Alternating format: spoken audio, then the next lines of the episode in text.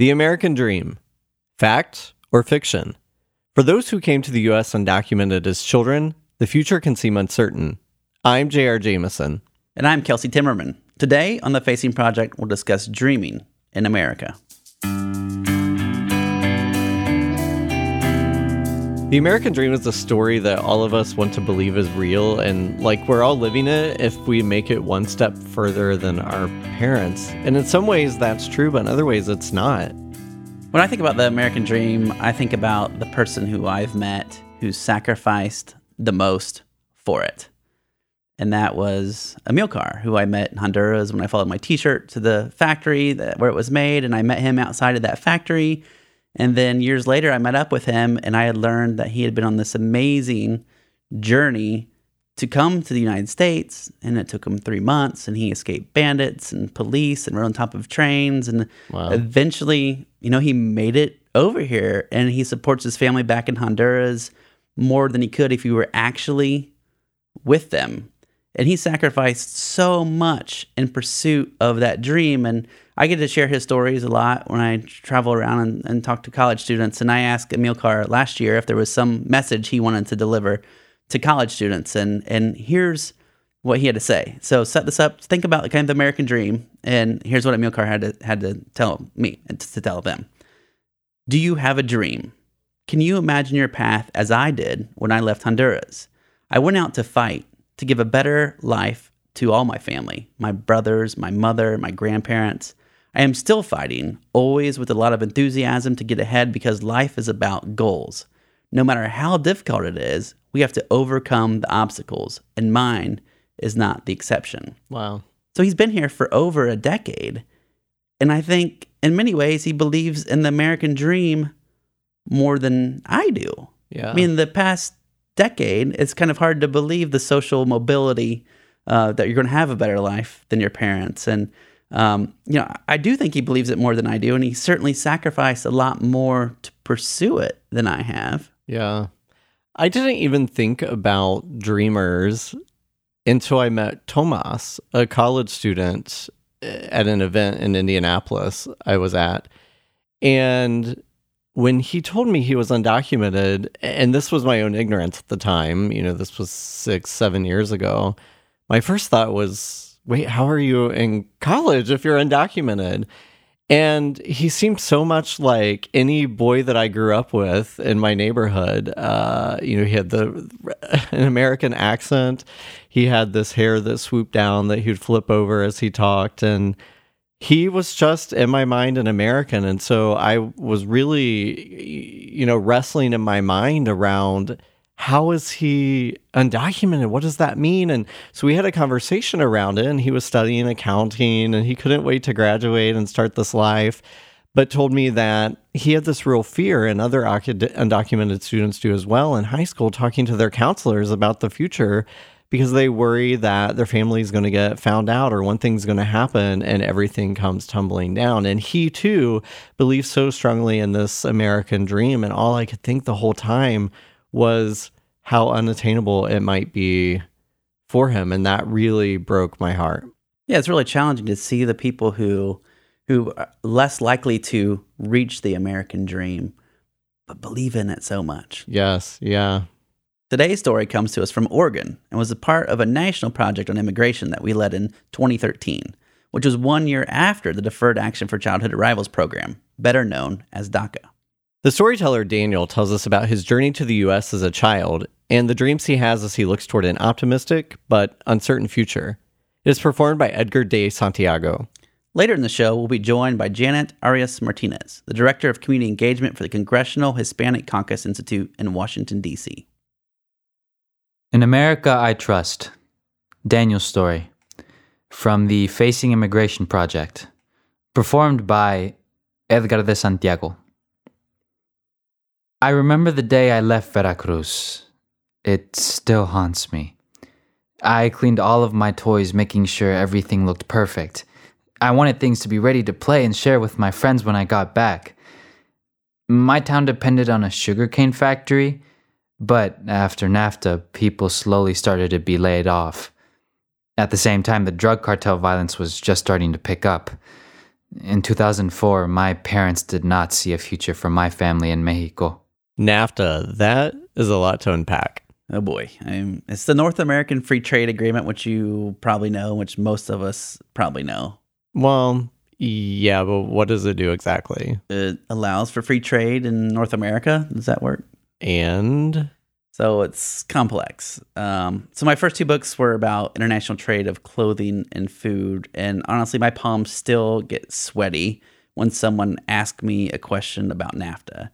At its simplest, NAFTA allows businesses in Mexico or Canada to be treated as if they were a business in the United States. So theoretically, they have unrestricted access to the US market, and US businesses have unrestricted access to Mexican and Canadian markets. But really, NAFTA is way more complex than that. In fact, it's 2,000 pages long. I mean, that's like war and peace territory. Mm.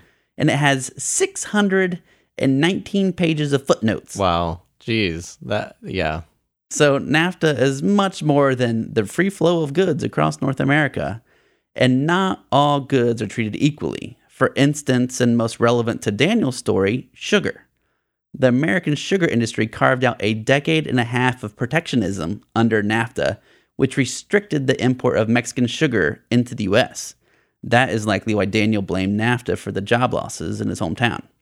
So the community was bleeding jobs from NAFTA, and then there was the drug related violence, which started to escalate in 2004. Since then, there has been an epidemic of disappearances.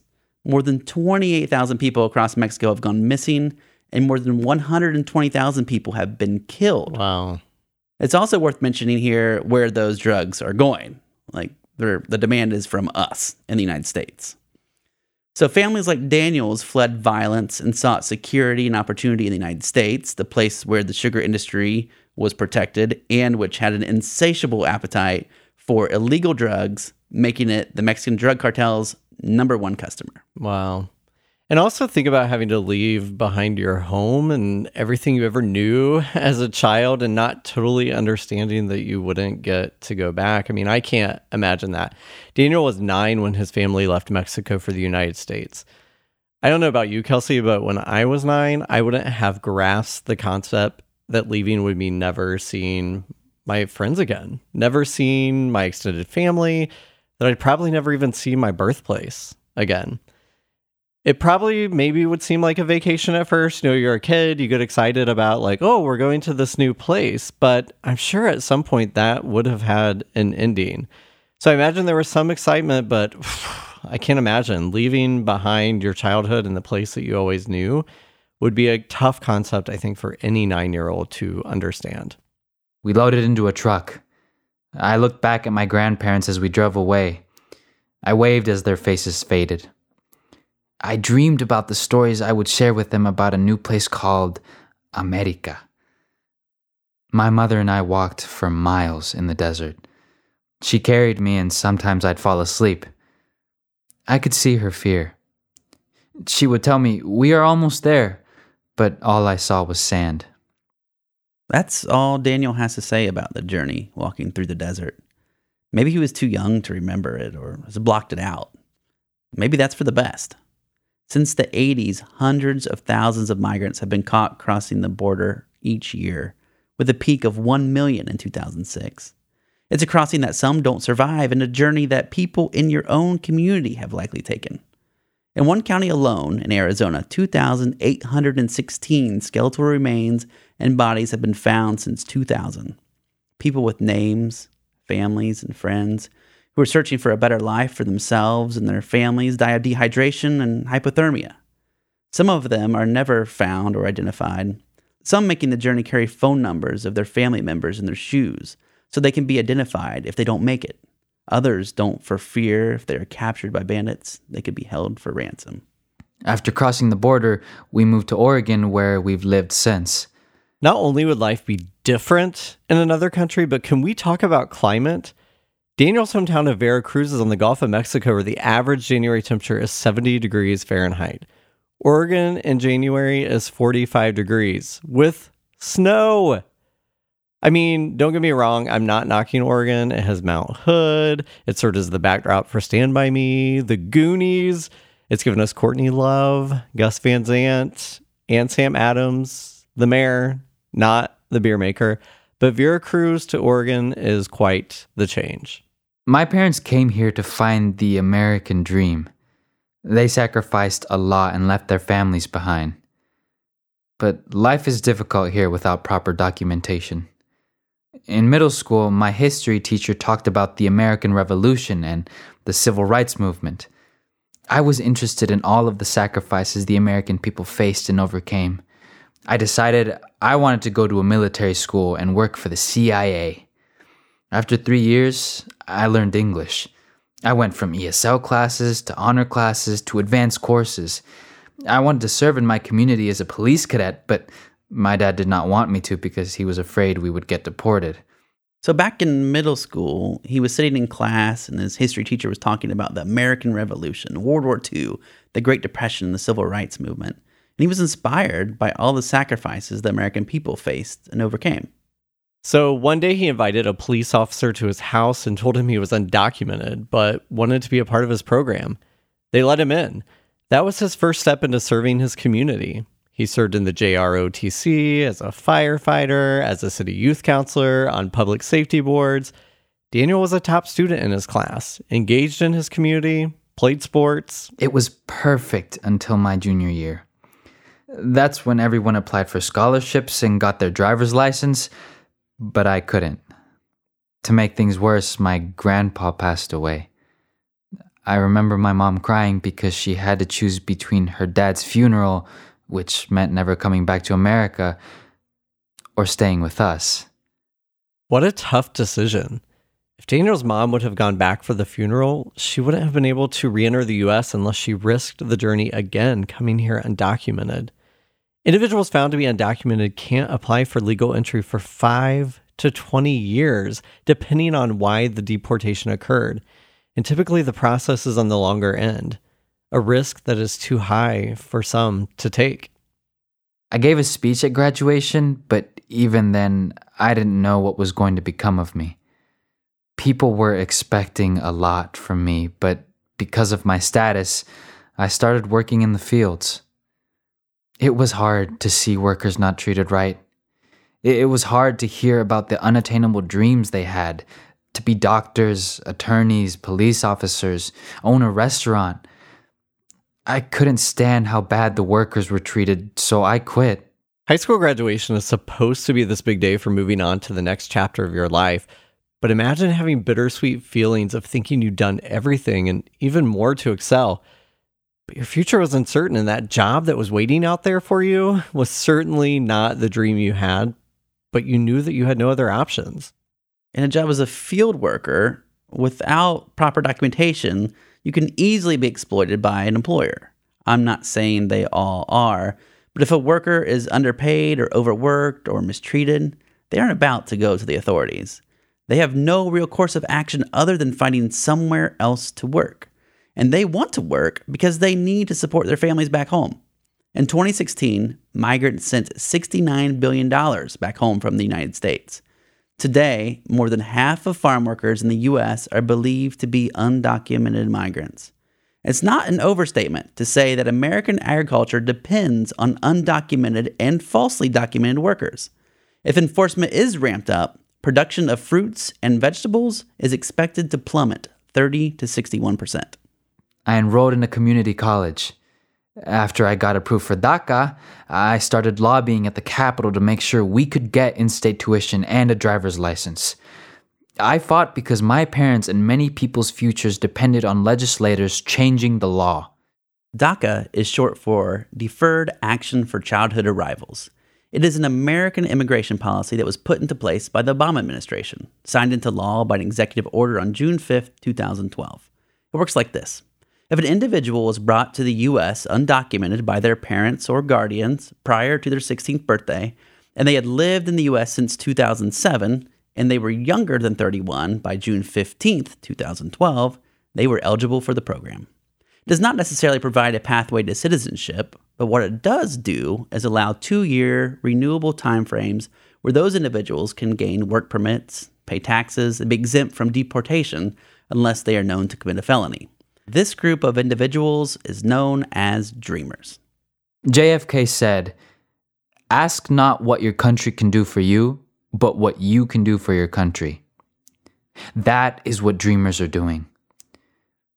I hope to earn my citizenship so I can serve our country. Yet I still live in fear. I fear I will not be able to see my grandma before she passes away. I fear that my parents could get deported at any time. And this is where it gets complicated for DACA recipients like Daniel. From 2014 to 2016, DACA recipients were allowed to enlist in the military because of the Military Accessions Vital to National Interest program. This was started under the George H.W. Bush administration. It allowed more pathways to citizenship for those who had legally immigrated, but had yet to earn their status as a citizen. In 2014, the Obama administration opened up the program to Dreamers. Under the Trump administration, that's all changed. Now, a U.S. citizen must undergo a security clearance before they go off to boot camp, and that clearance can take up to a year. So, for immigrants, earning citizenship for military service can take longer than going through the process as a civilian. And for DACA recipients, they are no longer eligible for military recruitment. And to become a police officer or to be eligible for any federal level position like the DEA or FBI, legal U.S. status must be obtained, and DACA doesn't count. I hope people hear my story. I hope they help open a path for me to become a United States citizen. I am here because I believe in the American dream. I am here and I am American.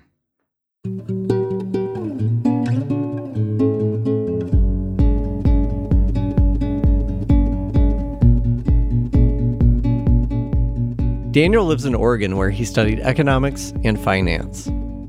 As of the fall of 2019, the United States Customs and Immigration Services estimates there are around 700,000 active DACA recipients residing in the United States. In 2017, President Trump announced he planned to phase out the DACA program as a whole and gave Congress six months to pass the DREAM Act, or some type of legislative protection for dreamers. That did not happen, and the six month timeframe ran out on March 5th, 2018. Several courts put Indian DACA on hold, but the summer of 2018, a district court ruled that DACA is unconstitutional. A halt was put in place, but the program is not allowed to accept new recipients. And the current DACA holders, like Daniel, as of the summer of 2019, are still left in limbo.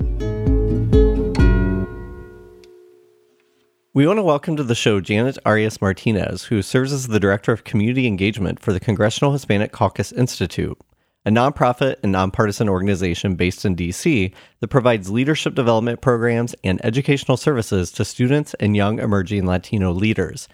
Thank you for joining us, Janet. Thank you both for having me. Hey, Janet, this is Kelsey. And one of the remarkable things about Daniel and his story was how engaged he was in his community and how he sought out leadership opportunities. And and the uh, research shows that nine out of 10 DACA recipients are from Latin American countries. So, how do you, how does your organization help students like Daniel who are navigating those leadership opportunities and life after high school and college? No, thank you, Kelsey. Um, Congressional Hispanic Caucus Institute, CHCI, we've been around um, now 42 years, um, and the organization is focused primarily on providing leadership development opportunities to Latinos across the board, um, both documented and undocumented. Um, basically, any any Latinos who are um, living here in the you know, the United States. Um, some of our our work includes recruiting DACA recipients. We actually um, uh, the organization made it a point to um, revise our application guidelines when DACA came out. To, to make sure that we provide opportunities for those students, and Daniel's story is is um, very common. It's more more common than one would think, and and we try to help them not only navigate the opportunities within CHCI's programming, which includes providing internship and fellowship um, placements and, and work experience, everything within sort of the, the, the DC sphere, um, really using um, Washington and um, you know sort of the public policy space as a living laboratory for exploring their leadership development. We, we definitely try to make sure that we create paths for access to those opportunities. We really try to leverage our CHCI alumni network. Um, the, again, it's just the, the, CHCI's reason for being really um, from the start when we were founded in 1978. It was just to increase Latino representation and to create those pathways for for access to, to power, access to opportunity. Uh, for me, a quote comes to mind with this story. It's from author Wes Moore. It's um, potential is universal and opportunity is not. Is, that something that can be like as you do your work? Is that something that's frustrating? Like you can see so much potential in someone, but there are these barriers that uh, they can't really control that can keep them from reaching their potential? Or do you feel like that you're able to help them over or navigate those barriers where they are able to reach their full potential? So I, I really appreciate the sentiment in that quote because that, that really encapsulates the the the the biggest issue that we have, right? That CHCI exists to increase Latino representation and exists to make sure that um, Latinos across the country have the opportunity to be, get a seat at the decision making table, so to speak. And when you talk about um, you know folks who are DACA recipients, right? We're we're dealing with you know a legal definition of whether or not um, you know our, our, country believes that someone belongs here in this community.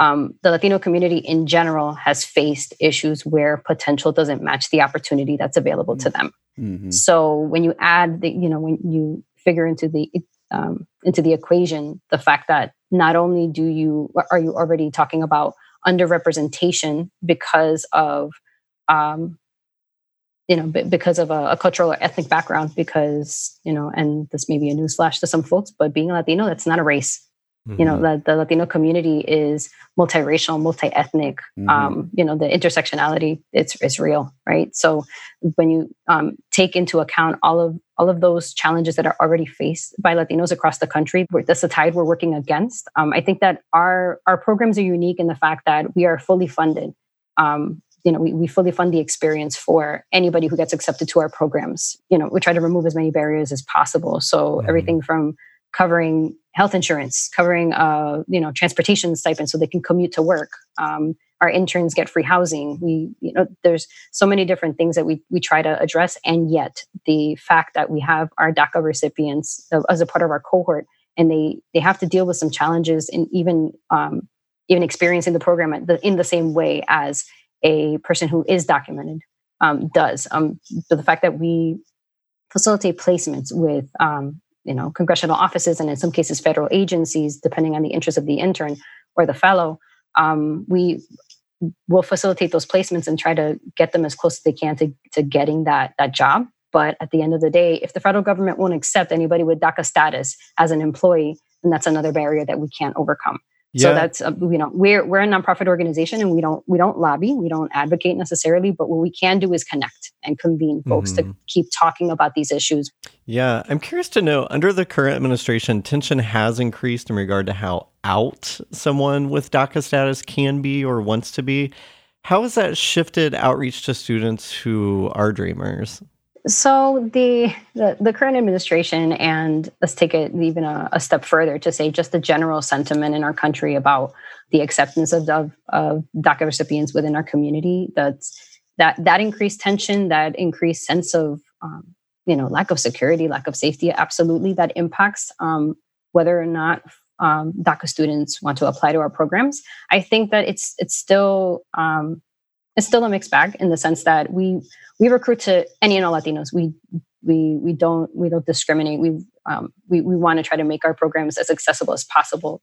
Um, and of course, we we make sure to reach out to partner organizations in the community that specifically serve Dreamers, um, academic institutions that have offices for um, uh, undocumented students. We really try to um, make sure that folks know about the opportunities. And of course, we have a competitive application process, so they have to go through the same application as everyone else. But um, in, terms of just the, I, I guess I, I want to phrase it as our outreach hasn't necessarily changed. We're not making any um, specific efforts or campaigns to try to get more dreamers in, but we do try to um, counsel those those dreamers that we're able to reach and you know in, in terms of how they can navigate the system so that they can um, take advantage of the experience um, but it's been a little more challenging because you know to your point earlier tension has increased so some folks don't feel as safe and and mm-hmm. um, and kind of sharing okay i'm undocumented or maybe i'm not but my mother is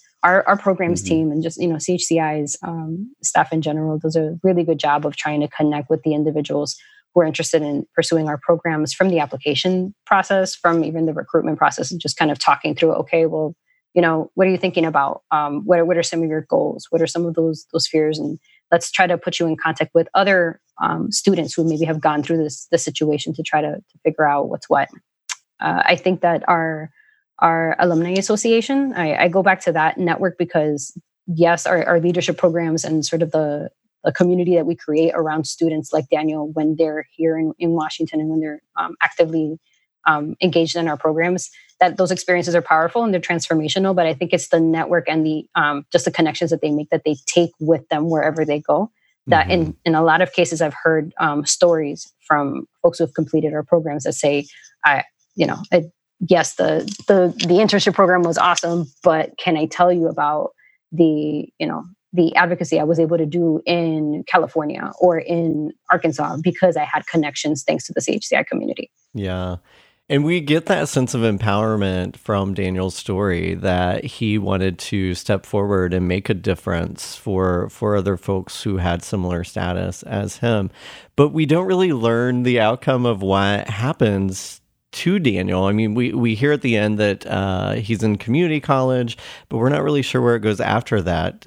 Could you share a story of a DACA student like Daniel who has gone on to become a leader in their community? And so, actually, uh, there, there's a couple of stories that come to mind. One of our um, Dreamer students, one of our Dreamer fellows, I believe she did the fellowship. One I'm thinking of is um, from about three years ago. She's now leading the um, the charge in terms of um, policy research and advocacy around immigration for one of the biggest progressive think tanks in Washington. Wow. Um, there's there's there's so many of those stories. Um, I, I, know of a, another un, undocumented student, a, a, DACA recipient who's um, based in Chicago. He was welcomed into this, this the CHCI community, and um, after completing his internship, he went back to Chicago and started working for local government. Um, and, and he's continuing to work on his education to pursue his dream of, of going into medicine. There's there's so, so many of those stories, and I think that the common thread really is that they were able to not only find a community that welcomes them, that celebrates their their wholeness, their you know that that validates that yes, you belong here. You you, you have a place in in the American society that that we've created together, and not only that, but they also found that support system so that when they deal with the issues of oh, because of my DACA status, I'm not able to get X or Y job, or I'm not able to pursue um, you know this educational opportunity because of this technicality. They're they're able to find those um, those folks who say well i got you. Mm-hmm. janet arias martinez from the congressional hispanic caucus institute in washington d.c thank you so much for sharing your story with us and for joining us JR, Kelsey, thank you so much for this invitation. It was really an amazing opportunity, and um, I'm, I'm, grateful that you all are exploring issues like that of our DACA students in the Latino community. Thanks, Janet. To listen to past episodes of this program, visit indianapublicradio.org slash The Facing Project. From there, you can subscribe to the podcast where you'll get episodes of The Facing Project delivered to your device each month. Listeners can contribute stories or volunteer to share the stories of others with The Facing Project that may appear on the show. More information at facingproject.com slash inspire action. And to continue the conversation about this episode, find us on Facebook at The Facing Project. The Facing Project is recorded at Indiana Public Radio at Ball State University in Muncie, Indiana, and is produced by Sean Ashcraft. The show is distributed nationally through PRX. We are your hosts, Kelsey Timmerman and J.R. Jameson, and until next time, we wish you the courage to share your own story and the empathy to listen to others.